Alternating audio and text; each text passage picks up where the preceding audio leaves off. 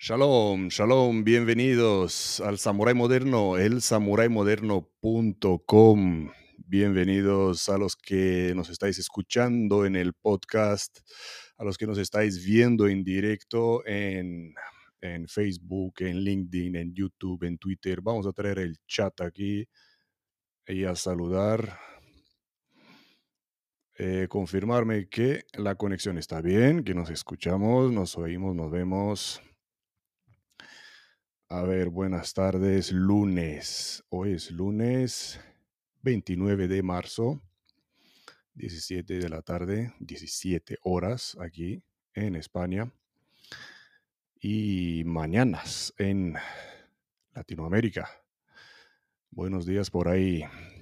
Vale, mientras esperamos que, que llegue la gente, que se conecte, los que sabíais la entrevista que vamos a tener hoy y con quién.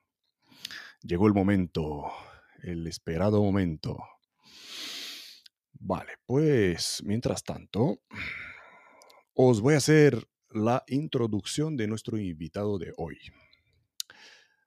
Hoy tenemos, eh, vale, gracias, gracias desde Facebook, se escucha bien, se escucha bien, muy bien. Hoy tenemos invitado a Edward Zamora Peral que es el presidente de ADSI, la Asociación de Directores de Seguridad Integral. Es abogado, profesor universitario, director de seguridad y presidente del Security Forum. Pero Edward tiene 34 años de experiencia como directivo en la seguridad pública y privada, 20 de ellos como director de seguridad corporativa en empresa del IBEX y 15 años con alta responsabilidad en asociaciones y comités profesionales de seguridad.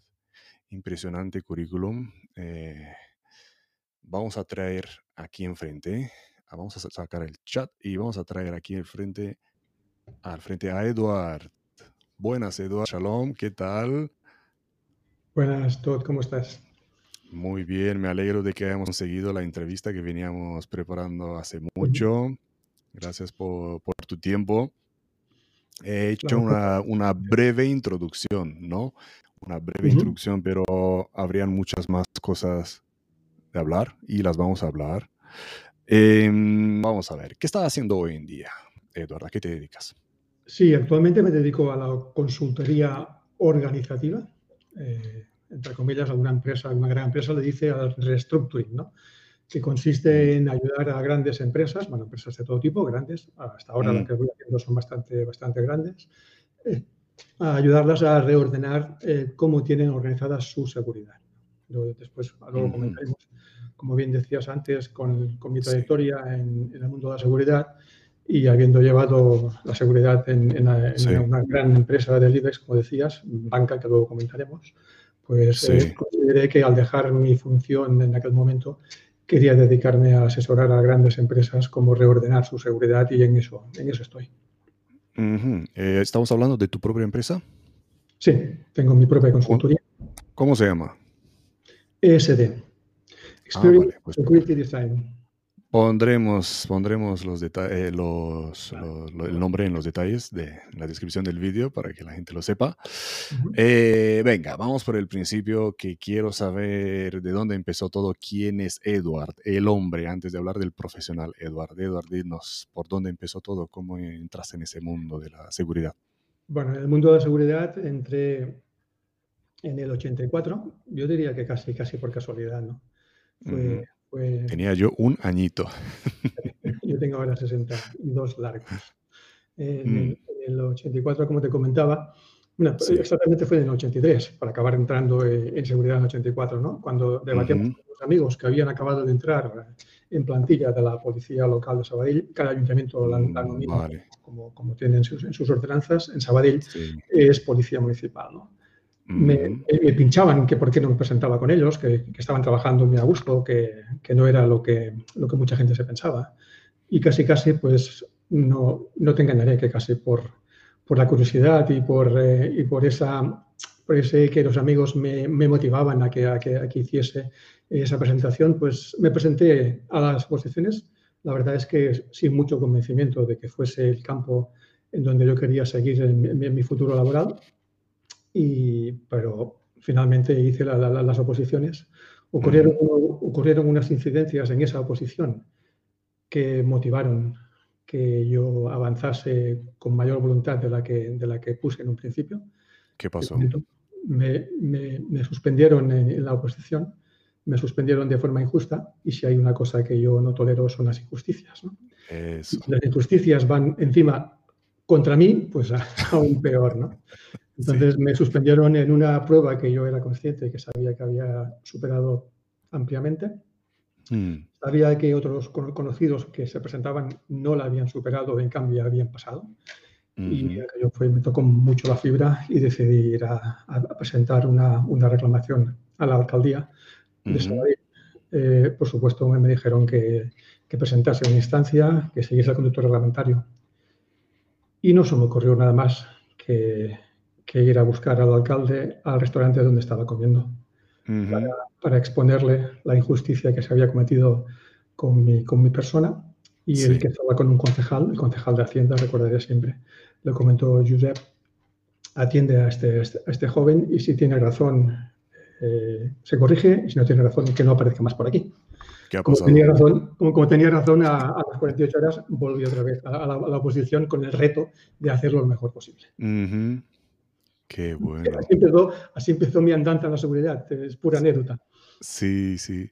¿Y cómo, cómo siguió? ¿Qué formación tienes? Sí, no, yo en aquel momento, en aquel momento eh, la verdad es que tenía la formación mínima, eh, la, base elemental no tenía ninguna. Empecé a formarme mm. en Derecho cuando ya entré en la Policía Local, en la Policía Municipal mm. de Sabadell. Además, hice una, una, una, ascensión bastante rápida. La verdad es que a los tres años, ya era tres años y medio, ya era, era sargento en la policía local y colaboraba, colaboraba, ejerciendo tareas de ayuda con el, con el, jefe, con el jefe del cuerpo. ¿no? Eh, me dieron como responsabilidad toda la gestión de, la, de toda la parte interna, además de, de, un tercio que me tocaba por, por, galones para no hacer discriminación con el resto de sargentos. Me tocaba llevar un tercio, un tercio de la ciudad y a ello le sumaba todo lo que era la parte interna. Y ahí fue donde decidí que debía empezar a, formarme en estudios universitarios que no tenía por motivos familiares. Eh, sí. Una familia muy humilde y tuve que ponerme a trabajar de seguida sin poder acabar estudios. Y finalmente, pues ya estando en la policía, empecé a, a formarme en, Derecho, que es lo que, lo que acabé haciendo finalmente, entre otras cosas. ¿Te sigues formando hoy en día? Sí, mira, ahora, estoy haciendo, he hecho unos cursos de 100 horas de, de seguridad tecnológica, ciberseguridad, y ahora espero el próximo mes hacer un curso de 200 horas de gestión de proyectos. la formación nunca hay que parar. O sea, sí, sí. Puede tardar en empezar por motivos familiares, coyunturales o económicos, pero una vez empiezas nunca hay que parar. Sí, sí, sí, todos los entrevistados me dicen eso, no hay que parar de estudiar, de formarse. Espérate, que hemos saltado muy rápido al futuro, vamos otra vez al pasado. ¿Qué ha pasado después de, de ser policía?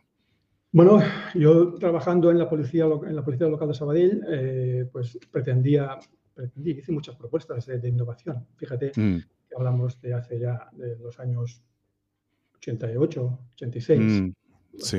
hace, ya muchísimo, ¿no? Y cuando yo le, proponía al concejal nuestro y a la jefatura, le proponía maneras de gestión de la policía eh, similares a las que se rigen por la empresa privada, la verdad es que no, no encontraba mucha mucha voluntad de, aplicar nada. ¿no? Espera, a ver si entiendo. Proponías que se... Que... Proponía sistemas de gestión de la policía en aquel momento, fíjate, sí, sí. Eh, que fuesen similares a los de la empresa privada. O sea, aplicar gestión privada a la policía de Sabadell. Evidentemente me topé con, muchas dificultades. Sí, Tanto, es así que en aquel, en aquel momento una persona alegada, muy alegada a mí, me, me, comentaba que como, como sé que no estás muy a gusto porque no te dejan hacer todo lo que querrías en, en Sabadell, eh, sabemos que hay una vacante, estaban en recursos humanos de Banco Sabadell, ¿no? Sabemos que hay una vacante para reforzar el Departamento de Seguridad de Banco Sabadell. ¿Te querrías presentar? pues, por, por, probarlo no, no, no, hay, no, hay, ningún impedimento, ¿no? Y ese fue el motivo por el cual yo presenté mi, candidatura para entrar en la Dirección de Seguridad de Banco Sabadell en aquel momento. Como técnico, ayudando, eh, eran dos personas, yo sería el tercero, o sea, el último de la fila, o el tercero por arriba, que eran tres, según como sí, y entonces, eh, finalmente, la oferta que eh, las entrevistas las superé, encajé en lo que ellos pensaban que podía ser un perfil de, de futuro dentro de la Dirección de Seguridad del Banco y me hicieron una, una, buena oferta y ese fue el motivo por el que dejé eh, la, policía municipal, porque no me permitían aplicar todas las mejoras que yo quería. Sí. Y porque el Banco Sabadell pues, me hizo en aquel momento una oferta que era sustancialmente mejor que la que tenía en la policía. ¿no? Claro, y ahí empezó tu andadura en la seguridad privada, privada la pública. Eh, el día que hizo seis años, el día que hizo seis, años eh, de que entré en la jefatura de policía de Sabadell eh, fue cuando dejé el cuerpo. O sea, el segundo trienio, el famoso trienio que se cobra. El segundo trienio no lo cobré porque el día que, el día que hizo seis años, pues salí. Qué bueno. ¿Y qué tal ha sido este paso? Porque me imagino que es duro para algunos, ¿no? De lo que escucho, pasar de, seguridad pública a seguridad privada. Mm, ¿Cómo ha sido para ti el, salto? Mira, el inicio fue... transición al inicio fue muy ilusionante porque pensaba, al fin podría hacer cosas que, aquí mm. no implantar criterios, implantar mejoras, implantar proyectos, que aquí, pues, por, por, por, X vicisitudes, porque es cierto que los políticos tienen una visión muy a corto plazo, ellos están cuatro años o, otro segundo mandato cuando más, y ellos tienen esa visión cortoplacista, ¿no? Y claro, yo entré a trabajar allí pensando que, que me querría jubilar porque además entré, entré casi, casi sin quererlo, pero a medida que avanzaba yo mm, empecé a, empecé a entender que era un enamorado del mundo de la seguridad, en la Cámara uh y luego ya también en la privada. Eh, pues como, como, te, estaba comentando, eh, mi, mi, mi, entrada en Banco Sabadell, en el mundo de la seguridad privada, pues fue muy, muy ilusionante, pero la verdad es que a los pocos meses me, me encontraba un poco decepcionado, ¿no? Encontraba que las tareas que me daban eh, pues que eran de, poca responsabilidad. Yo acostumbrado a tener cierta responsabilidad en la jefatura de policía, pues aquí me encontraba que no tenía eh, eh, la capacidad de decisión y de influencia que yo hubiese querido. Tanto es así que a los seis meses le planteé al banco que me iba y me volvía otra vez a, la policía. ¿Qué ha pasado? En, ese momento un directivo del banco me dijo, no, Eduardo, no queremos que te vayas.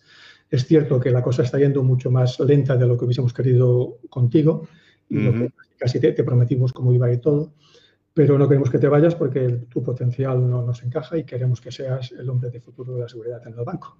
Pero deberás aguantar un par de años más haciendo roles que a lo mejor no te, no te llegan como querrías. Y me plantearon un reto, mira, para que esos dos o tres años que vamos a, tardar en dar el paso para que tú puedas ocupar quizás la, función de director de seguridad, responsable de todo el grupo, eh, bueno, grupo, en aquel momento un banco relativamente pequeño, porque luego ha sido el boom de la crecida de Banco Sabadell, ¿no? Pero un banco casi, casi, casi de la comunidad autónoma, más, más pero no demasiado, ¿no?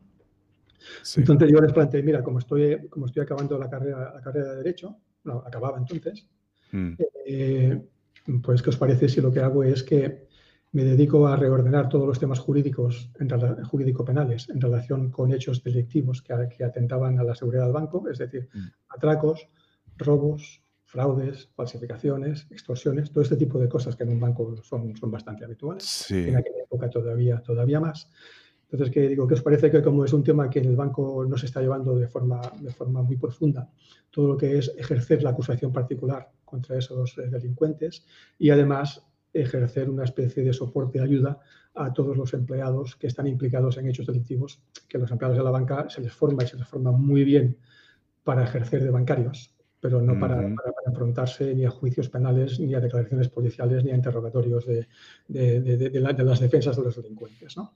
Entonces, el banco vio con buenos ojos eh, esa propuesta y dentro de la Dirección de Seguridad estuve ejerciendo como abogado penalista de la Dirección de Seguridad durante dos años y medio. Wow, wow. Y hablando de esos delitos, se me viene a la cabeza la película de Bonnie y Clyde. Eh, ¿Qué tal aquellos años? ¿Habían, habían atracos? ¿Habían, ¿Cómo era? claro, ahora, a la gente actual y a los jóvenes cuando les, les comentas que en aquella época los atracos, solamente en el banco donde yo trabajaba, ¿eh? eran mm. atracos pues casi varios a la semana, cuando, cuando, era, cuando era eso, a lo mejor uno al mes. Sí incluso ni, hay meses que ni eso, pues claro, el boom, digamos que el boom de la seguridad privada, y eso es bueno que la gente más joven lo conozca, eh, nace a raíz de que Interior decide regular eh, obligatoriamente las medidas de seguridad y que los bancos dispongan de, una dirección y un director de seguridad a su cargo para intentar minimizar el impacto y, las estadísticas tan altas que había en cuanto, en cuanto a atracos contra, contra, contra bancos. ¿no? Y alguien pensará, bueno, atraco contra un banco, pues bueno, se lleva el dinero, el dinero estará asegurado o no, eh, que cada mm. banco determina si asegura sus importes o asegura con una franquicia y la mayoría de lo que te roban pues eh, descargo tú, ¿no? Sí. Pero, pero lo que es cierto es que había un componente de mucha afectación a las personas. Eran los momentos de, mayor índice de drogadicción, en donde los delincuentes, los atracadores, eh, acostumbraban a entrar a atracar a los bancos porque tenían síndrome de abstinencia en aquel momento no bien lo que hacían y causaban terror a los empleados. Un empleado que un arma le puede dar miedo, una jeringa en aquella época, con la época del máximo apogeo del SIDA y otras, enfermedades, pues era, era, era, era el terror. Un atracador con una simple jeringa era el terror mucho más que con pistola. Sí, sí, sí, mira, me acuerdas de, del director de ISA Israel que me hablaba en una entrevista nuestra de aquella época, y mira que desde Israel me dice, de aquella época cuando se andaba amenazando con, con la jeringa, es verdad, ¿eh? Wow. Eh, y la, verdad es que, la verdad es que recorrí, recorrí todos los jugadores de, toda España, porque ocurría en mm, toda España. Sí. Y mm, hice, hice una, un aprendizaje muy bueno en cuanto a lo que es la gestión penal de, los hechos delictivos, la acusación particular, y ayudar o asesorar jurídicamente a los empleados implicados para que, pierdan ese temor a, decir lo que deben decir, ¿no? lo que realmente les ocurrió, simplemente. ¿no? Sí, sí. Eso eran los delitos de, aquello, eh, de aquellos tiempos. Eh, hoy en día, hoy en día, eh, sí, claro, falsificación también. Hoy en día, ¿a qué temen los bancos más? ¿Los ciberataques será? Bueno, yo, yo diría que lo que está ahora mucho más en boga de todo el mundo, porque la, repercusión, la repercusión de los ciberataques, pues no diría yo que en la parte económica, ¿eh? porque yo creo que, todavía ahora llevo fuera del entorno bancario eh, tres años y no mm. conozco las, estadísticas de estos tres años. Pero en el momento en que yo, en que yo marcho de, Sabadell, eh, te, puedo asegurar que los perjuicios económicos reales de la entidad financiera o del conjunto de entidades financieras eh, no superaban los, los ciberdelitos, el perjuicio económico no superaba. Otra cosa es la reputacional, eh, la, caída de los servicios, cómo perjudica eso a, tu operativa diaria y, al cliente que pueda pensar que eres un banco que no merece que te tenga de cliente, ¿no? Eh, muchas cosas, pero el perjuicio económico en aquel momento, e incluso hoy, mm, si, si nos fijamos todos profundamente, no vemos perjuicios económicos de grandísimas cantidades, como sí que podía, que podía haber en aquella época, pues con atracos, porque en las oficinas bancarias en aquella época había mucho dinero. Sobre todo si además eran atracos o eran robos, también el robo estaba muy, muy de moda en aquella época. Eran robos a, centrales, en donde muchos bancos tenían cámara corazada, donde custodiaban muchísimo dinero para atender a sus oficinas. Y la cantidad de dinero que se, que se podía obtener era realmente alta. Por eso la, suma de, todos los, delitos, en, eh, los delitos que no son ciberdelitos, yo diría que todavía, que todavía pueden incluso superar al perjuicio económico. ¿eh? Hablo de económico, ¿eh? no, otro tipo de, la, ciberdelincuencia. Pero sí que es cierto que todos estamos, estamos ahora oyendo oyendo continuamente por activa y por pasiva sobre la ciberseguridad, sobre la ciberdelincuencia, sobre, sobre todo el mundo ciber que está, está muy en boga. Em, tú has saltado del mundo, claro, en, en, aquellos tiempos, hablamos de hace muchos años, pero mm, has pasado del mundo de, la seguridad pública a la seguridad privada. Eh, para los profesionales de hoy en día, que a lo mejor están pensando hacer el mismo salto, eh, ¿qué les recomiendas? ¿Qué consejos tendrías para ellos? ¿Cómo resaltar a lo mejor para conseguir? A ver, lo importante es que te muevas por, por, intereses no solo económicos, ¿eh? Ni, de bienestar. En la seguridad privada mm, se trabaja y se trabaja mucho. No digo en absoluto lo que no quiero decir porque yo, yo estuve seis años ejerciendo en policía y la verdad es que trabajé, trabajé muchísimo. mi dedicación y mi implicación era, era total, ¿no? Trabajaba y estaba abierta 24 por 7, ¿no? Sí. Por tanto, claro, personas que quieran trabajar al 100% los hay en la privada y en la pública. Pero el consejo es que, claro, ahora es un momento difícil con toda la crisis que estamos viviendo de este último año. O incluso, incluso yo diría que hasta un pelín antes, toda la crisis económica, muchas fusiones, eh, muchos cierres de empresas, departamentos de esas empresas de seguridad que se cierran, esas fusiones que, engloban pues, que varias, varias empresas se engloben en una y que se cierren departamentos de seguridad y se pierdan tareas de seguridad de esas empresas que se fusionan. No es el mejor momento. ¿eh? Eh, sí, que, sí que es cierto que la normativa, si quieres luego lo comentaremos, la normativa NIS de ciberseguridad, que está abriendo obligaciones legales para que las empresas se doten de ciertos, de ciertos perfiles técnicos, tecnológicos en relación con, con, la ciberseguridad, está dando un pie, pie importante a que haya mucha demanda de, de, ciber, de temas de ciberseguridad, de expertos en ciberseguridad. ¿no? Eso en el mundo no ciber, que tampoco sé bien cómo decirle para que nadie se lleve a confusiones, ¿no? Porque hablamos de seguridad física, que no me gusta en absoluto. Hablamos de seguridad corporativa, pero la corporativa también es la ciber, porque la corporación es todo, ¿no? Pero para que nos entendamos, perdón, ¿me, decía algo? No, Digo, no, perdón, para, para, que nos entendamos, yo voy a ir distinguiendo lo que es la ciberseguridad de la seguridad corporativa. Pero si somos puristas, la ciber también es, está de seguridad de la corporación completa. Mm, mm. para, distinguirnos y, tener un vocablo mientras alguien no nos invente y nos asocie mejor a lo que, lo que realmente hacemos los que no llevamos la ciberseguridad, que son, seríamos en el idioma eh, internacional, eh, pues los CISOs en, en, ciber y los CSO, Chief Security Officer, en lo que es el resto de la seguridad de la seguridad corporativa. Sí, sí, Entonces, te decía, ahora de posibilidades de trabajo en el mundo de la ciudad corporativa, pues están muy limitados. Están muy limitados. Eh, luego también supongo que hablaremos del famoso reglamento que algún día alguien sacará del cajón, ¿no? Sí. Eh, en este reglamento, las asociaciones, el mundo asociativo, hemos, hemos incidido muchísimo durante muchos años en que haya un mayor catálogo de entidades, de empresas, de actividades que estén obligadas a disponer de un departamento de seguridad, ¿no? es incomprensible. Es incomprensible que yo que vengo del mundo bancario, pues eh, por, el simplemente, por el simple hecho de que seas un banco, aunque tengas una oficina bancaria, tú y yo ahora montamos un banco, Banco TOT, ¿eh? o Banco del Samurai Moderno, sí. y una oficina, ya veremos si la montamos en, en tu casa o en la mía.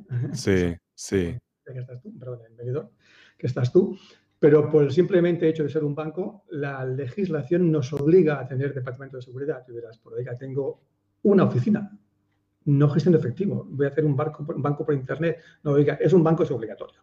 Y que para otro tipo de actividades de muchísimo riesgo, hablo de grandísimos mm. hoteles, no, no, hablaré nunca de, una pensión o de un hotel con 10 habitaciones, pero macro hoteles, macro hospitales, cadenas eh, alimenticias, sí muchísima actividad que no tienen la obligación, los tienen porque ellos desean tenernos voluntariamente, pero no tienen eso. Entonces, lo que te decía, esperamos que el reglamento cuando se desempolve de una vez toda, y amplíe ese abanico de catálogo de, de departamentos o de entidades obligadas a tener departamento, que eso entroncará, y hablo y te acabo del cierre de la pregunta que me hiciste, eso entroncaría con que luego sí vamos a conseguir que se creen más eh, puestos de seguridad privada. Mm, claro, claro. Y, hoy en día, ¿cómo está la situación? ¿El departamento de seguridad eh, incluye tanto la seguridad física como la seguridad de la, seguridad de la información o eso es otro departamento aparte?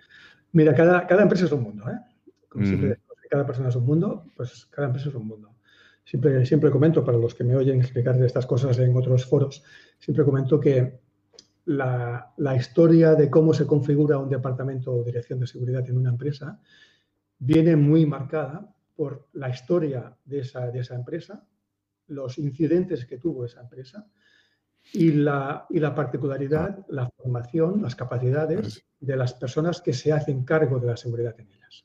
¿eh? Evidentemente, si, si cuando yo aterrizo en el Sabadell pues yo hubiese, en vez de ser abogado analista, pues hubiese sido un ingeniero, eh, ingeniero experto en temas de, ciber, cibernet, ciberseguridad, pues mm. a lo mejor hablaríamos que a medio plazo se hubiese organizado cuando fue incipiente el surgimiento de la seguridad, eh, de la ciberseguridad, pues eh, la empresa hubiese pensado en tener todo junto bajo el paraguas de una persona que domina las dos seguridades. Claro. Pero eso, eso no fue así en mi caso. Entonces el banco organizó un departamento de seguridad incluso ubicado en otra dependencia de otra dirección general, y lo que nos, pedían es que nos coordinésemos lo mejor posible. ¿no? Pues esta historia que valía para la empresa donde yo trabajé esos, esos 28 años, eh, pues sirve también para muchas. Pero si te quieres que te responda con, más concretamente, yo te diría que son la minoría las que tienen unificado, unificada la gestión integral de la seguridad, sumando ambas seguridades. Si te fijas, yo soy presidente de, de ADSI, que es Asociación de Directivos de Seguridad Integral. Y estamos abogando por esa integralidad, ¿no? Pero la, la, mayoría de empresas todavía no, en ellas no se ha conseguido. Sí, sí, me has contestado ya otra pregunta que te tenía preparado. ¿Cuál es, cuál es la situación ideal que tú, que tú ves, que tú prefieres? ¿Que sean separadas, que cada una responda ante un director o que sea un, departamento integral, que integre las dos? Yo discrepo de que, de que estén muy separadas. ¿eh? Mm. Eh, discrepo muchísimo de mm. que la, tecnológica o la ciberseguridad esté ubicada dentro del paraguas de la Dirección General de Tecnología. Sí porque hay que intentar que no seas arte y parte. Entonces, la dirección de seguridad, de ciberseguridad, que esté imbricada, dependiendo y trabajando en el día a día de la dirección tecnológica, pues no sé si es lo más adecuado. Es como si la, auditoría debería estar en, un ubicada en una dirección general que le permitiese ser más independiente y no autónoma. Evidentemente, la auditoría, seguridad, todos trabajamos en pro del beneficio de la empresa que nos paga el sueldo y para que el, negocio al que se dedique, que sea, pues que funcione lo mejor posible y que sus clientes estén lo más seguros, relajados y tranquilos posible para que hagan el mayor negocio posible. ¿no? Sí, pero, pero igual como, o sea, el objetivo cuál sería, pues sí, unificadas. Eh, de momento no se consigue, pero mientras no estén unificadas, que, que dependiesen a ser posible, dentro de una misma línea jerárquica, dentro bajo un mismo director general. el, el, sumum, para mi, para, mi, eh, para, mi parecer, el sumum sería pues que las dos dependiesen de un, de, un único directivo, que no tiene por qué ser el director general, que de ese director general medios, operaciones, dile como quieras, que cada, cada casa es un mundo. Eh, pues, eh, que trabajen unificadas, que trabajen conjuntamente y trabajen bajo ese mando único. Mando único que podría ser, ¿por qué no?, el director de ciberseguridad o el director de seguridad corporativa o un tercero. No pasaría nada, ¿no? Pero siempre y cuando que el máximo responsable de, ciber, el, C, CISO, y el máximo responsable de la, corporativa, el CSO, sepan, sepan, cuál es su parcela de responsabilidad bien claramente y que tengan a alguien por encima que les ayude a, coordinarse lo mejor posible. Sí, sí, sí, la, forma ideal, ¿no? Em, un suceso que te ha enseñado una gran lección de vida, Edward. Un suceso en, la seguridad. Sí, sí, en la seguridad, sí. la seguridad es que nunca te pongas obstáculos tú. ¿eh? seguramente si eres capaz si eres capaz de plantear los proyectos, de plantear las propuestas y de plantear cosas que consideras que se deben hacer, no te limites tú. Que sea un tercero el, que teniendo la mejor información, la más completa información, pues desestime que, ese proyecto, porque al fin y al cabo es un coste que la empresa va a tener. Evidentemente, cualquier proyecto son costes, humanos, en costes organizacionales o costes en otro tipo de gastos, ¿no? incluso en gastos de, instalaciones técnicas de, seguridad, pero que cuando tú estés al cargo de un departamento de seguridad, no te coartes tú mismo, que sea tu responsable máximo el que diga, muy bien, Eduard, muchas gracias, eh, es un planteamiento brillante, pero ahora no toca. Bueno, pues como, como aquí en Cataluña hemos tenido siempre la costumbre que siempre lo decimos, nuestro presidente Jordi Pujol ahora no toca eso. Pues bueno, pues no toca. Pero que sepáis, que sepáis que yo creo, yo creo que hay, hay, un riesgo, que hay una mejora posible y yo debo ponerla en la mesa. Sí.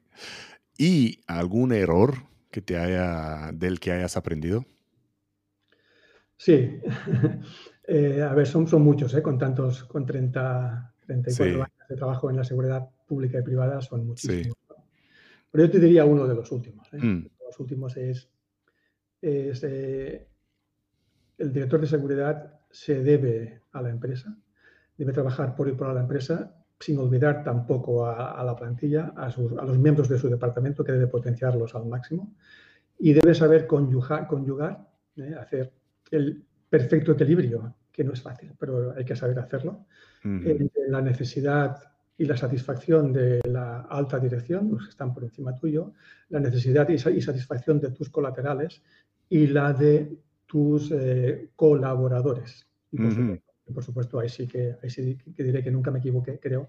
Por supuesto, siempre con el foco puesto en lo que es la red del negocio de, de la actividad de tu empresa, sean oficinas bancarias, sean, sean tiendas de ropa, de alimentación o, una, una, industria o una, o una, una, empresa logística que se dedica a repartir con camiones. ¿no? El, foco, el foco debe estar en cómo conjugas, conjugas perdón, ese equilibrio con todo eso. Cuando te falla alguna de esas patas, a veces, si sumas otras cosas colaterales, pues a veces no te va todo lo bien que tú querrías. Sí, sí, sí. Saludos a todo el mundo, a Claudio desde Almería, saludos a, Miguel Gawenda, eh, saludos a Javier Garza, saludos desde Perú, desde Bolivia. Eh, muchas gracias, señores, por, por, escucharnos. Em, Vamos a seguir con otra pregunta. Eh, es que me he quedado ahí con, con, tu trabajo en el banco hace años. ¿Alguna anécdota? Que te, ¿Alguna anécdota? Cuéntanos una anécdota, por favor. ¿En el banco? Bueno, muchas no, no, te puedo explicar, ¿eh? porque, porque cuando yo claro. de la entidad, por supuesto, tengo un acuerdo, un acuerdo con ellos que sí. por, por personalidad no puedo explicarte muchas cosas. ¿no? Mm. Pero yo te diría que Mira, una de las cosas que estoy más satisfecho es que cuando desde la Dirección de Seguridad hubo un, en su momento, no diré nombres, un, estafador muy notorio en España mm. que perjudicó muchísimo con cifras millonarias a varios bancos. Y nosotros, nosotros en, la seguridad de, nuestra entidad nos encaparramos, nos obcecamos en, conseguir, en conseguir localizarlo. Lo localizamos en la, en la selva amazónica, lo trajimos a España, liquidó nuestra deuda y no mm. debería decirlo, pero lo dejamos volver a irse otra vez ahí, porque nuestro objetivo era resarcirnos nosotros habiendo hecho una inversión muy fuerte de dinero, como te puedes imaginar, tú que conoces esos mundos de Dios, cómo funcionan. Claro. Donde llegamos y poderlo traer aquí, ni te quiero explicar lo que, que no se podría explicar y no voy a explicarlo. Eso fue como un caso muy curioso que dices, ostras, pues aquella, aquella historia dices, qué satisfecho y cuánto esfuerzo, también cuánto dinero y tiempo nos costó el poder, poder hacer eso. Luego ya son anécdotas de, mucho tipo, pero ya de, calado menor, ¿no? Sí, sí, sí, wow, qué interesante. ¿Te habrán puesto algún nombre? ¿Llevabas algún, apodo o que te hayas enterado que te llamaban por algún nombre? ¿No te has enterado? No me he enterado. Sí. ¿Es bueno o es malo o es que no existía el apodo? ¿Alguno de tus mayores desafíos, Eduardo? bueno, mi mayor desafío es, fue entrar en seguridad pública sin yo ser una persona que nunca me hubiese pensado que, que, iba a hacer ese trabajo. Y mi mayor desafío fue, pues como siempre he hecho en todo en la vida, ¿no? Desde que trabajo, desde que tengo 14 años, que cuando yo tenía 14 años en aquella época era, eh, ya podías trabajar con esa edad legalmente, ahora ya con 16, ¿no? Claro. Eh, siempre que el desafío es siempre lo que sea. Puedes hacer el trabajo menos cualificado, pero que te, que te impliques, que te impliques al máximo, y eso te, ayuda a mejorar, te ayuda a hacer bien lo que haces y a que los, demás vean en ti las cualidades que a lo mejor no se aprecian en el trabajo que haces, pero sí en cómo lo haces. Sí, sí. Luego, retos particulares, pues te, te podría enumerar muchos otros, ¿no? Pues cuando me planteé, me planteé que, querría, que quería mm, estudiar, ¿no? Porque ya, como te digo, eh, llego a mayor llego mayor sin, sin ningún tipo de estudios, ¿no? Mm, por, no tener, por no tener, con 18 años no tenía ni el mínimo obligatorio, porque tuve que, dejar, estuve un año frente del colegio por una, por una enfermedad muy grave que me ocupó un, año y medio de mi vida. Y cuando yo llego a la edad laboral no tengo acabado ni el grado escolar. Cuando tengo 19 años, una persona de mi entorno me dice, ¿te das cuenta, Eduardo, que no tienes ni siquiera el mínimo hoy que es el graduado escolar y tienes ya casi 19 años, ¿por qué no estudias? Y entonces digo, ¿cuánta razón tienes? ¿no? Eh, me puse a estudiar y hay gente me decía que estaba loco, que si las cosas ya me empezaban a ir bien, que no hacía falta, pero yo siempre pensé que sí. Mm.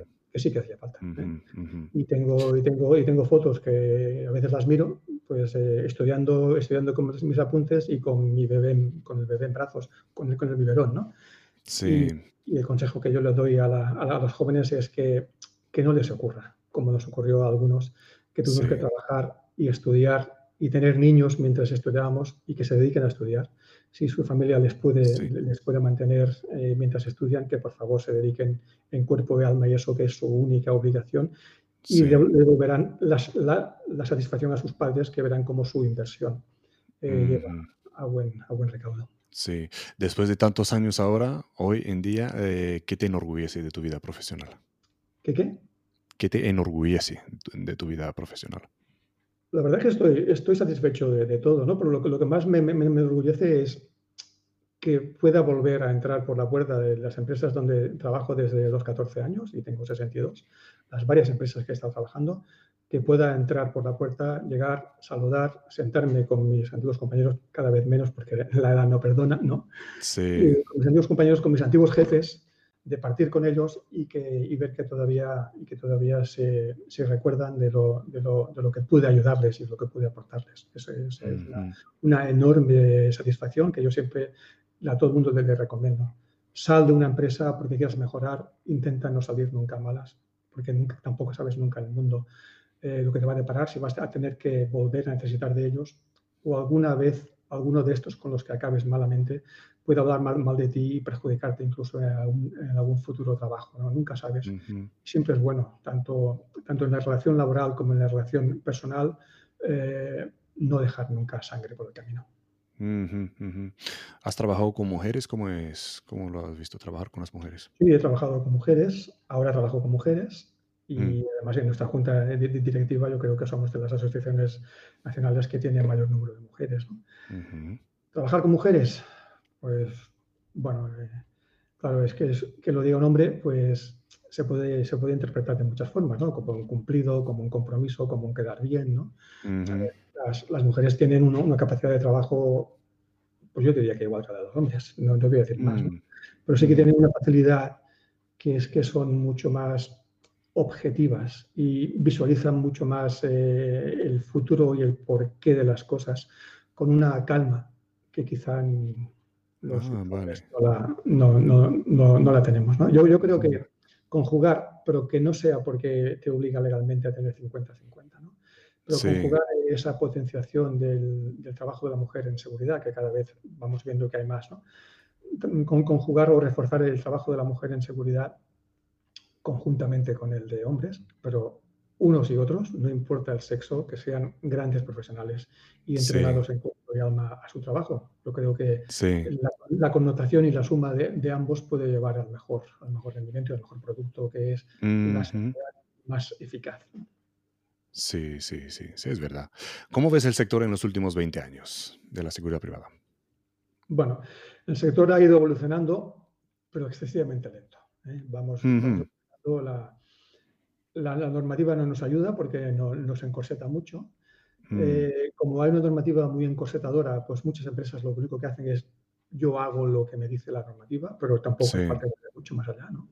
Eh, tú, mm, como director de seguridad, haces muchas propuestas, te dicen, ¿me obligan? No, pero te aporta beneficio en esto, esto, esto. Y todo, claro, el beneficio para las empresas, pues, o se tiñe de rendimiento económico, o realmente muchas no, no creen, ¿no? O sea, es o ves el beneficio económico o le ves las orejas al lobo. Es decir, te han pasado cosas que te obligan a que aquella petición que te hizo hace X tiempo tu director de seguridad, pero que no prosperó porque era un coste y no, no le veía mm. el, rendimiento económico o no económico, el resto de rendimientos, pues cuando te ocurre algo, evidentemente que corres. ¿eh?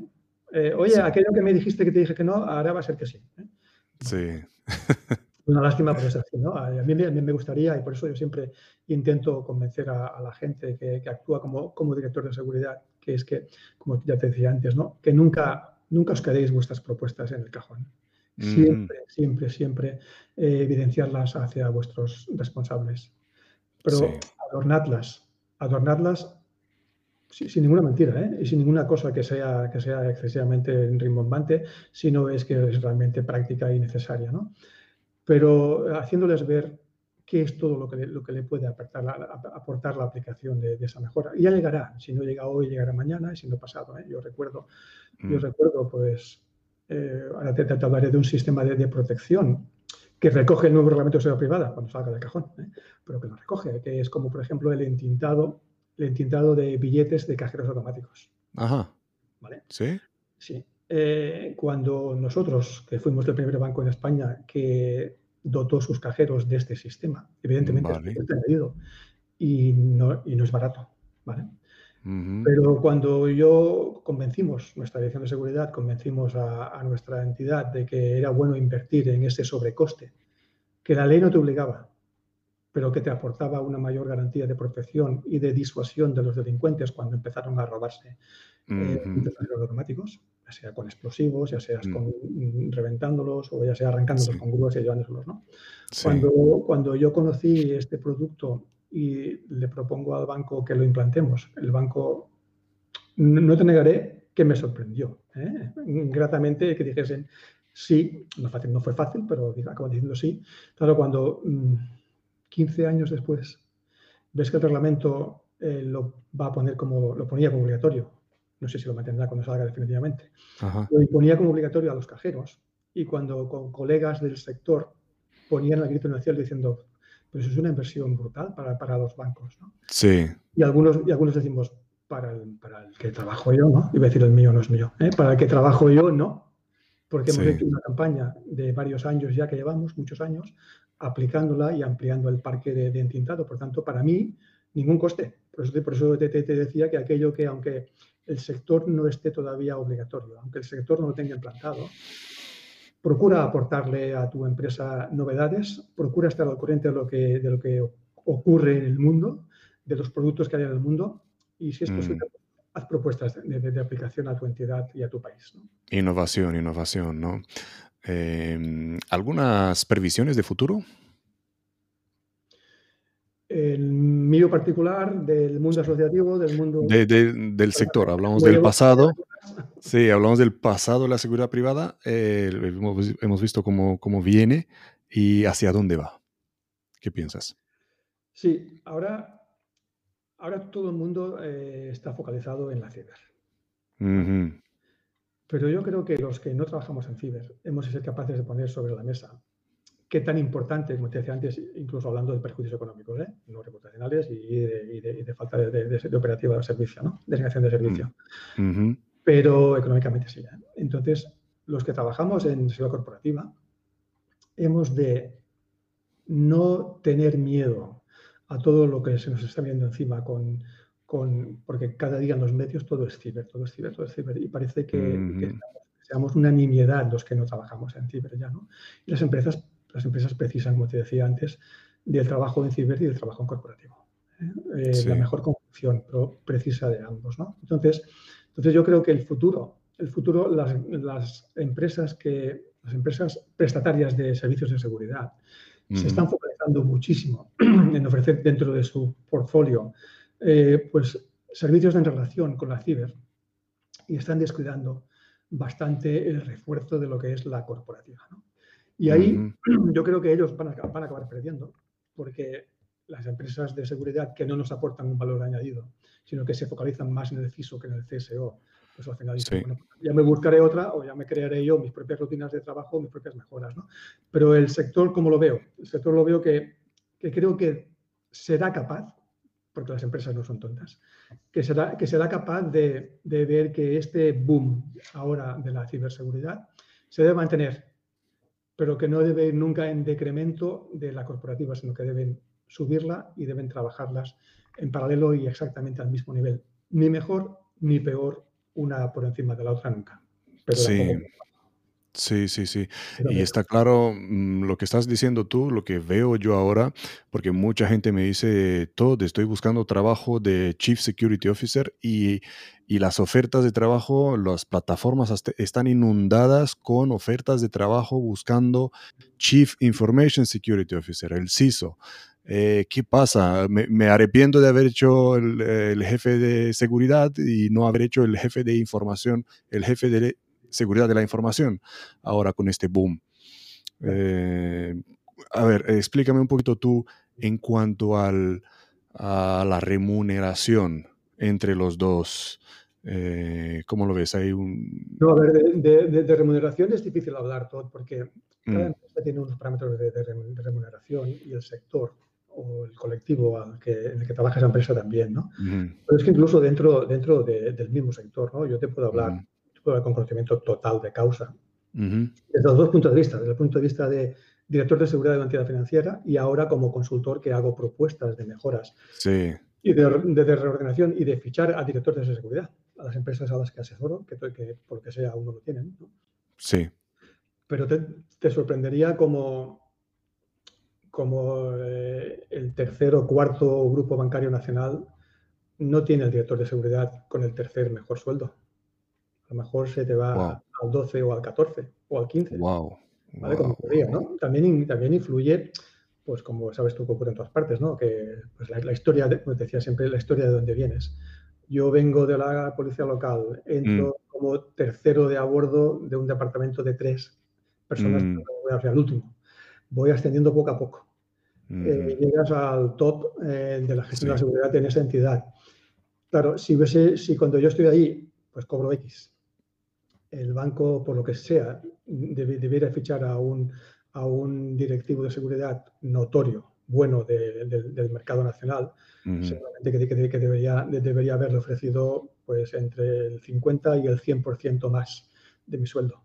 Y eso, yo lo he vivido, no pasa nada, ¿eh? O sea, si, si cuando se hacía X años me hubiesen dicho, tú vas a hacer esta función y te, te van a pagar tanto, hubiese firmado, seguro, ¿eh? Sí, pero cuando llegas y ves el entorno, dices, jo, ¿y por qué otros bancos de, menor tamaño, con menos responsabilidad, con menos incidencias, con menos eh, mejoras aplicadas o menos campo que de, mejora aplicable, cobran bastante más que tú? Nosotros, en Banco Sabadell, como tú sabes, o mucha gente sabe, sabrá, eh, ha, sido, ha sido un ejemplo, un paradigma de, la fusión, del crecimiento por, por, grandes sí.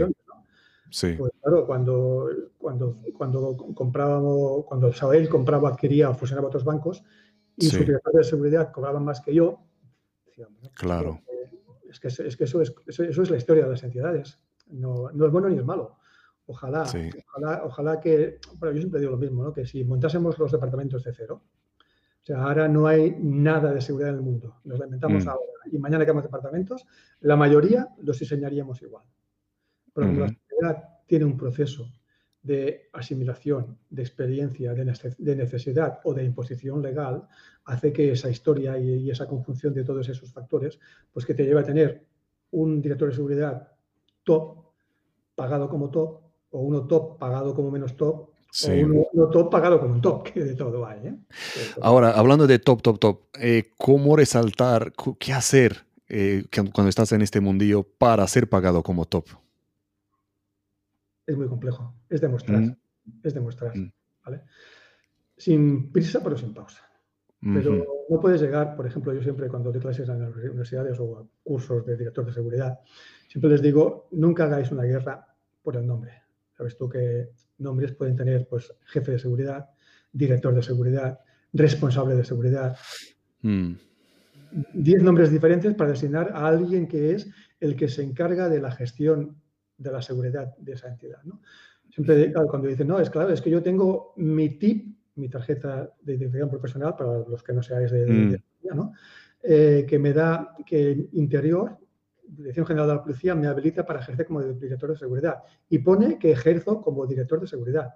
Ya, mm. ¿sabes qué ocurre? Que dentro de cada empresa, sus organigramas, su distribución eh, de, funciones, cada empresa le nombra como ellos quieren, ¿no? Entonces lo digo, sí. que te den la función, que te den la responsabilidad, que te ponen director de seguridad, bienvenido sea, que te ponen jefe de seguridad, jefecillo, jefezucho, o responsable, o no sé qué de seguridad, es igual, no, te pelees por el nombre, cógelo, cógelo, y ya irás demostrándoles que tú, te, que tú te mereces subir en el organigrama, que te mereces ser calificado de directivo o director, cuando, cuando te lo merezcas, que no siempre, que no, siempre se acaba demostrando, ¿no? Entonces, por eso te, te digo siempre que eh, la variedad en los sueldos, y en la consideración, conocemos todos muchos directores de seguridad que la función de director de seguridad la ejerce el mismo que hace el mantenimiento, con todo, con todo mi respeto, ¿eh? con todo, no tengo nada contra ellos y son igual de empresa como el de seguridad, ¿no? Claro, no, puede, no, debería ser director de mantenimiento, seguridad y... sí.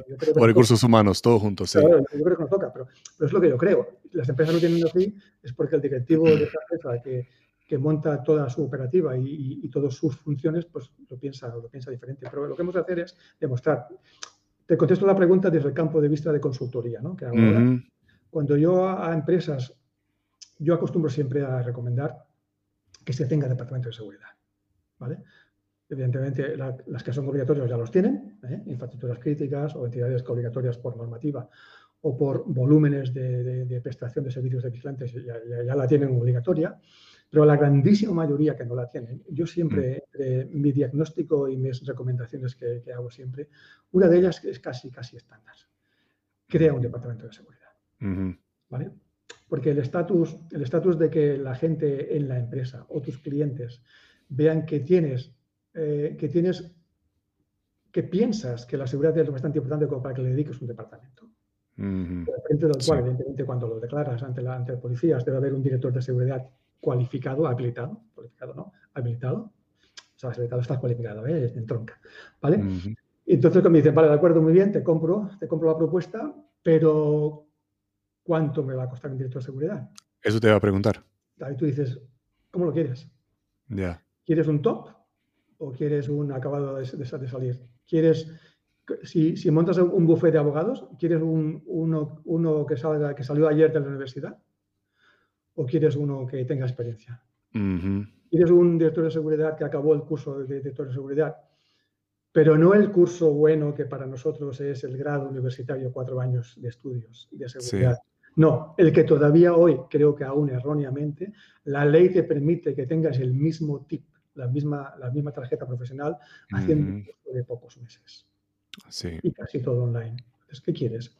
Un director de seguridad que tenga el tip que se lo dieron antes de ayer, sin ninguna experiencia, que viene de ver tú a saber qué sector del mundo eh, de laboral que no tenga experiencia. Y, y, que cobra barato. Y le puedes pagar 20.000 euros, ¿eh? Ya. Y encuentras, encuentras así. Encuentras así. Mm. Porque eres una persona a la que hay que pagarle 50 u 80 o 100. Mm. Estás loco, ¿cómo voy a pagarle eso a nadie? Pues, luego tú, tú, escoges si quieres un seguridad top o quieres, ¿Qué quieres jugarte? O quieres un novato que vas a, que va, vas a formarle y a lo mejor, a lo mejor te, da, buen rendimiento. ¿eh? Por lo mejor resulta que no tienes muchas incidencias. Como si, si, un día, si un día eh, la ciudadanía dejamos un, día sin policías. A lo mejor no ocurre nada. Mm. A lo mejor no ocurre nada. Pero muchos días ya no es aconsejable. ¿no? Sí, sí, sí. O a lo mejor puede generar pérdidas o ocasionar pérdidas. ¿no? Con, con, la ley de Murphy, que ese día te pasarán no sé cuántas cosas, ¿no? sí, por, por fichar a un director de seguridad de 20.000 en vez de 50, pues resulta que va a pasar no sé qué y el hombre con la mejor voluntad, pero no, no hemos sido capaces de. Pues, mm. es que nadie da duros a cuatro pesetas que decían antes. Entonces, ¿crees que está fallando algo en el sistema de formación, de capacitación aquí en España? Bueno, yo no creo, no, no creo que esté fallando. Creo que, que es un, un, error haber mantenido todavía la segunda vía de acceder a la habilitación por estos cursos de poca, de poca durada. Mm que algunos son, son, son buenos. ¿eh? no, diré, conozco, no, no diré nombre, por supuesto, doy clases en, algunos de ellos y conozco algunos que son buenos. Conozco otros que no son tan buenos. Que se, simplemente se, limitan a darte clases online y te doy, haces un pequeño examen final que todo el mundo aprueba y tendrás el tip seguro. ¿no? Mm, Para mí el error, pues que en, su momento cuando la, normativa lo reguló, que yo recuerdo que el anterior responsable ya fallecido de seguridad privada, el comisario Gándara, mm me dijo, Eduard, estarás contento que llevas años luchando porque pongamos un grado en seguridad para ser director de seguridad y ya está, ¿no? Le dije, Esteban, con mi máximo respeto, porque es, es, una persona que ha ayudado muchísimo, ayudó mucho al sector de la, privada, ¿no? Le decía, Esteban, eh, estoy contentísimo, pero no satisfecho, porque te has olvidado de eliminar o dejar un periodo de, de carencia de un año o dos años y este otro curso se elimina a medida que la gente se vaya apuntando a los... Ay, ¿Vale? Entonces, haber dado un periodo de carencia de dos, tres, hasta cuatro, si no me apuras, y mm. el curso va a desaparecer. No, es que han pasado diez años y seguimos con los cursos. ¿Cuánta gente sale de, de, de seguridad con cuatro años de grado o con seis meses de, del otro curso? A lo mejor la nueva ley que está por salir va a regular eso también. Ojalá. el reglamento? Sí. Cuando lo veamos. Yo, momento llevo unos cuantos años en el cajón y, y, cuando algo está en un cajón tantos años, pues se vuelve el riesgo de cuando si vas a sacarlo tal cual, ya no sirva. O que haya que mm. ¿no? Porque han pasado, pasado demasiado tiempo. La, la, seguridad evoluciona muy rápidamente. Si la, seguridad evoluciona muchísimo eh, con, con, la ley vigente, con un reglamento de un cajón, pues ya ni, ni te digo cómo, cómo, puede estar de, de mejorable, ¿no? Bueno, ojalá, ojalá lo saquen del cajón. Ojalá nos digan, señores de las asociaciones, señores del sector, aquí tengo este, esto, lo desempolvo, veámoslo artículo por artículo y hablemos de cómo podemos mejorarlo, implantarlo o cargárnoslo y hacer uno nuevo. Sí, sí, sí. Ojalá, ojalá.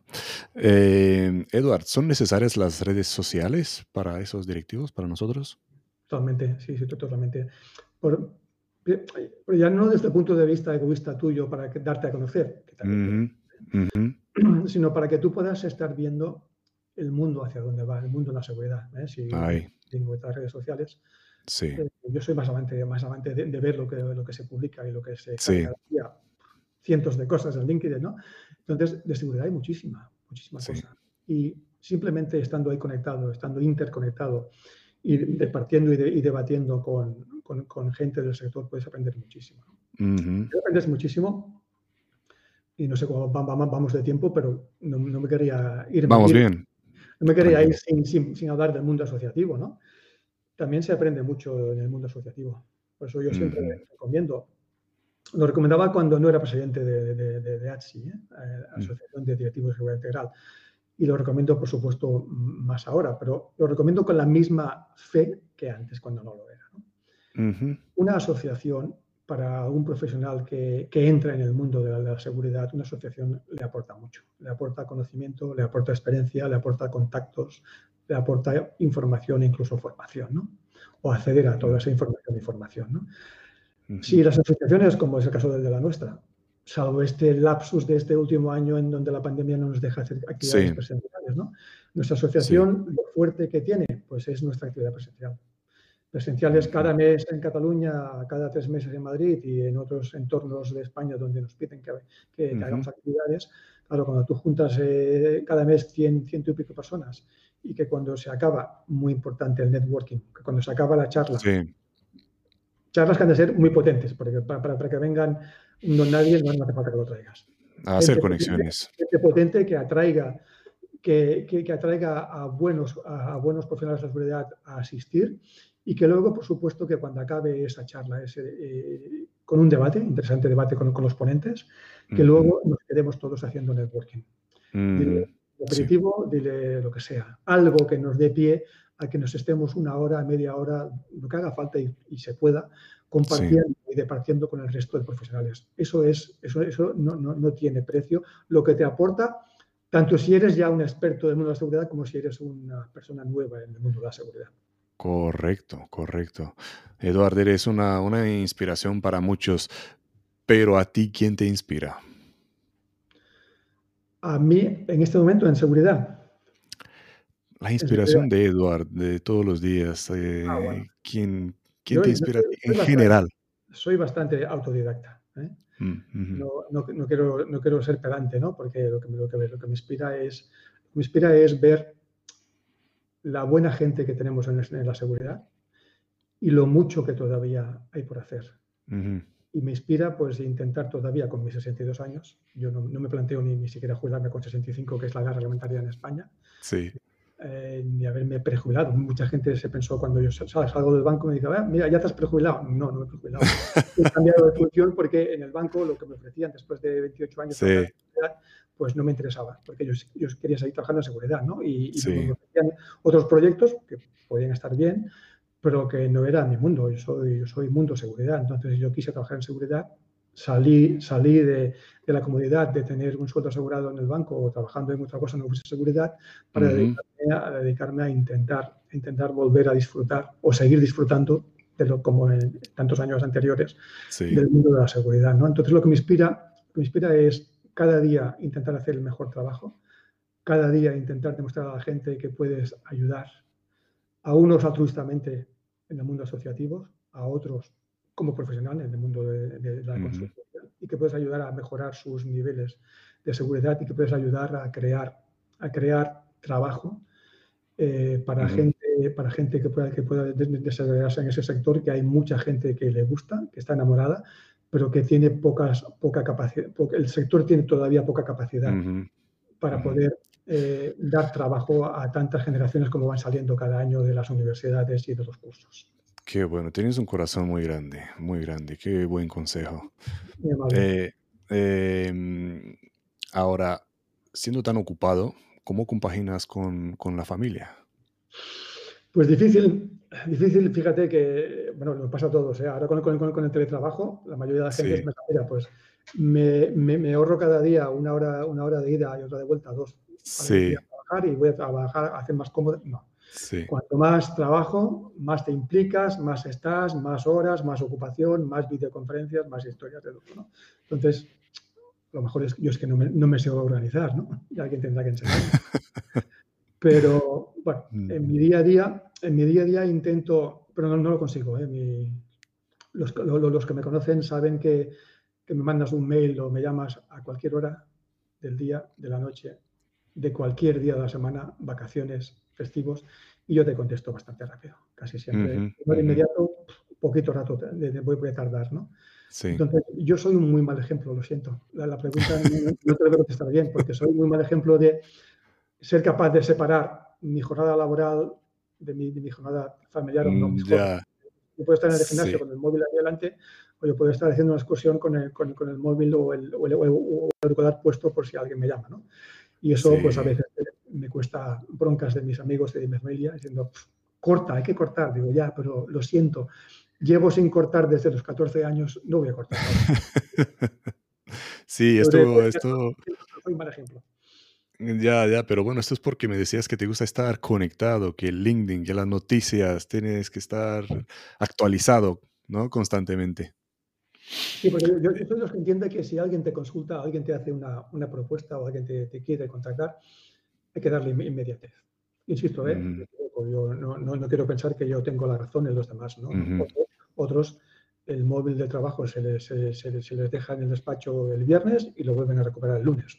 Evidentemente, cuando tienen una función directiva de cierta responsabilidad, pues no, no, no, puede ser así, ¿no? ¿Vale? Sí, sí. Que yo, Respeto, que yo respeto, todos, todos los, los, los criterios. Pero yo, te digo, yo te digo cuál es, cuál es mi, mi quehacer diario. Mi quehacer diario es que soy un enfermo del trabajo en seguridad. Sí, lo llaman workaholic, ¿no? En inglés. No El adicto ¿eh? al trabajo. No, no bebo ni fumo, pero trabajar Sí, sí. Eh, ¿Lees libros también? ¿Tienes tiempo para leer? ¿Nos recomiendas algo? Leo, ¿O algunas publicaciones a seguir? leo muy poco que no sea del mundo profesional. No, no, del mundo profesional tiene que ser. No, pero, quiero decir que no, que no, que no tengo libros de, libros de cabecera. ¿eh? O sea, leo de, de, seguridad, sí. las que todos conocemos. Eh, entro mucho en Internet buscando artículos, recibo muchísima información, muchísimas newsletters. Eh, estoy también afiliado a, otras asociaciones con las que no tengo cargo directivo, pero que colaboro con, soy asociado, soy uh Y, o sea, mi correo cada día me, me entran decenas de mails. Una avalancha. En relación con la seguridad que simplemente con ver todo lo que se te envía, que yo creo que si estás apuntado a algo hay que verlo, si no, te borras sí. de, ese mailing. Y hay que verlo. Y con eso tengo, tengo ya copado, copado, copado mis horas entre el trabajo, la lectura o el aprendizaje de temas de seguridad, es que no tengo tiempo para, para, nada, para nada más. Y, deporte diario, intento hacerlo porque ya tengo edad y hay que cuidarse. O sea, mi hora o hora y media de gimnasio diario, siempre dirigido, nunca con máquinas, que las máquinas me aburren mortalmente. Necesito a alguien que me, que me, dirija, alguien que me diga, venga, 20 flexiones, venga otra, 19, 20, ahora abdominales, ahora 100 abdominales, venga, te los cuento. Alguien que me motive y, y, sí, que es activo. Yo, yo, yo, soy, yo soy incapaz yo soy incapaz de ponerme en un gimnasio con máquinas y una lista de ahora aquí 20 repeticiones, ahora esa otra máquina, ahora descansa dos minutos. Yo soy, soy incapaz. Como también soy incapaz, lo reconozco, o prefiero más el estudio presencial que el estudio online, aunque ahora pues la pandemia nos obliga a aceptar muchas cosas. Sí, sí, lo mismo me pasa a mí con esas entrevistas. Eh, no me gustan mucho, pero mm, siempre las he preferido cara a cara, pero veo que me abre mucho más eh, las oportunidades de hablar con gente que no tengo que viajar, que simplemente nos ponemos ante la cámara y puedes hablar con cualquiera de cualquier parte del mundo. Sí, si, me, permites, y, y, ahondo un poquitín más en lo que es no ya el mundo asociativo, sino el mundo de los grandes eventos de, seguridad, ¿no? Como tú mm. dijiste al principio, yo, yo soy el presidente desde su primera edición y ahora vamos a hacer la octava edición mm. del Security Forum. El Security Forum es una eh, feria, congreso que se realiza anualmente en Barcelona. Mm. Mm, jugamos en otra liga que otros grandes eventos. Por supuesto, el Secure es un evento y el, y, el, y el, Security Forum es otro, ¿no? El Secure es general, el nuestro es anual, ¿no? Porque consigamos, eh, consigamos reunir a 7.000 personas durante, en, dos días, pues son, son cifras, insisto, que otras, otras, otras entidades, otros eventos sí wow. eh, es, que, es, otra liga, ¿no? Pero nosotros estamos muy satisfechos y yo personalmente estoy muy satisfecho de que hace ocho años, cuando me vinieron a buscar para que fuese el presidente de este evento, eh, dejé, dejé la asociación, dejé la dirección de seguridad del banco. Ellos siguieron confiando en que, en que, en que querían mantenerme como presidente de este, de este evento. Ahora vuelvo otra vez a trabajar en seguridad, vuelvo a ser presidente otra vez de la asociación y sigo, y sigo ahí ejerciendo como presidente de ese evento que por culpa de la pandemia este año pasado ha sido la primera edición que no se ha realizado, en 2020, ya tenemos planteado realizarlo en, eh, en, octubre de este próximo, bueno, de este año, ¿eh? siempre y cuando que las sucesivas olas pandémicas nos permitan hacer eh, el evento de forma presencial, porque este sí que queremos que sea presencial. ¿no? sí, sí. fíjate tú que entre mi tarea como consultor de seguridad, mi tarea como presidente de la Asociación de Directivos de Seguridad, ADSI, mi tarea como presidente del Security Forum.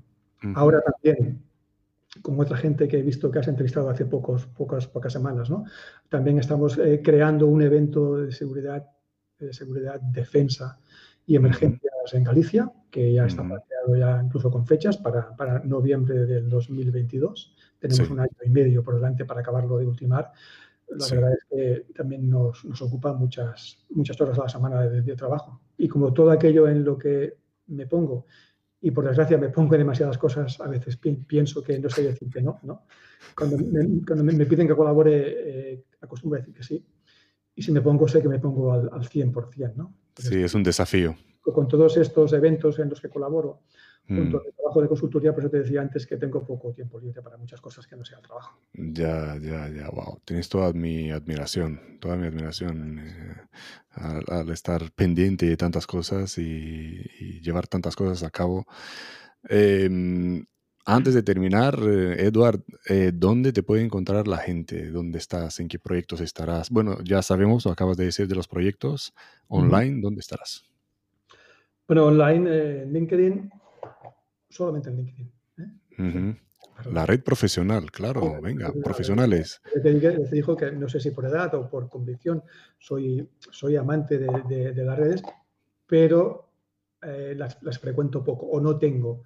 No estoy dado de, altas salvo que en LinkedIn no. Sí es cierto que a través de, nuestra asociación, a través de ADSI, pues este, estamos dados de alta en, todas, ¿no? Entonces, indirectamente mi presencia en todas ellas pues es, es, es, muy alta. ¿no? Pero entrando en LinkedIn eh, o cualquier persona que tenga interés en la asociación, ADSI, es adsi.pro, ¿eh? que, es, que es nuestra asociación, o en Security Forum o en cualquier otro evento en donde yo participe, a través, a través de ellos me pueden contactar sin ningún problema. Yo, como os decía antes, mm, casi, casi que me comprometo a que en pocos minutos o alguna hora a todo el mundo en todo aquello que me quieran, que me quieran consultar. O si no, te pasa como a mí, que si dejo pasar algún mensaje que intento no dejarlo pasar como tú lo haces, va empujando, va, lo empujan los nuevos mensajes para abajo. Si no le contesto y me escriben después de una semana, que te he escrito hace una semana, no me has contestado. Y ahí lo veo, sin leer, sin abrir. Hay que, hay que estar pendiente de todas esas cositas. Yo procuro, procuro que eso no, no, no me pase porque además la, la imagen que das de dejadez o de falta de interés, cuando no sabes el que, el que te pide algo, si realmente le es urgente, tiene interés o que puede tener una visión errónea de los que hace ya un tiempo que digamos, este, este se pensará que, que, es un divo y no quiere y no quiere molestarse en contestarme a mí que soy un pobre un pobre principiante en el sector. Yo, yo contesto igual a los principiantes, a los que conozco, como a los que no conozco. Efectivamente.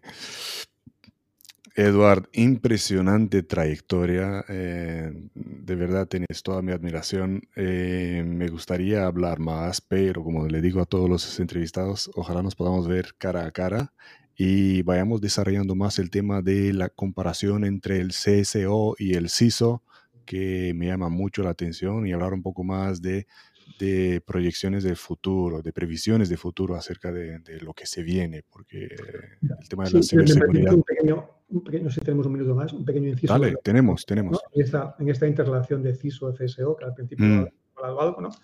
Pero mira, nosotros estamos trabajando ahora, la, nuestra asociación, con, con, dos asociaciones más y la revista Seguritecnia.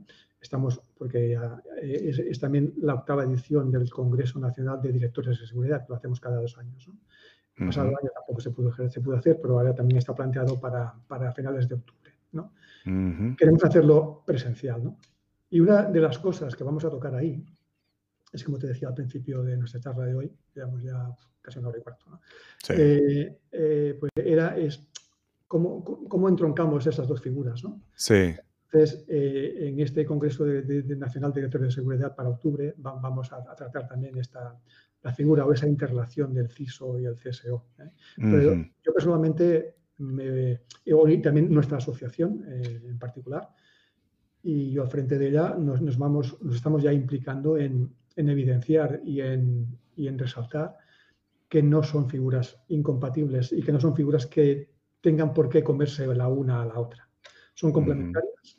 Las dos suman y el esfuerzo y el trabajo, el buen trabajo de una y de otro hará que nuestras empresas estén mucho mejor protegidas. Por eso yo soy de los que va a defender siempre que la figura del CSO no tiene que tenerle ningún miedo a la figura del CISO, sino sí. lo que hemos de saber cada uno es en lo que le toca ser responsable. Yo no soy, yo no soy experto en lo de ellos y ellos con mucha frecuencia con la mayoría de ellos tampoco son expertos en lo que nosotros sí que somos. Por eso el mejor, la mejor, la mejor eh, objetivo es que las empresas tengan dos buenos expertos en esos uh -huh.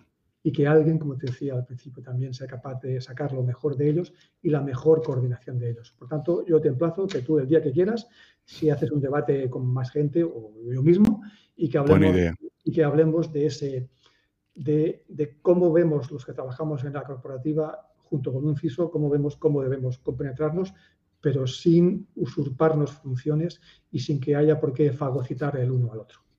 Muy buen tema, muy buen debate, porque es un tema de futuro, de futuro inmediato, y me gustaría, me gustaría, muy interesante. Sí, sí, sí, sí.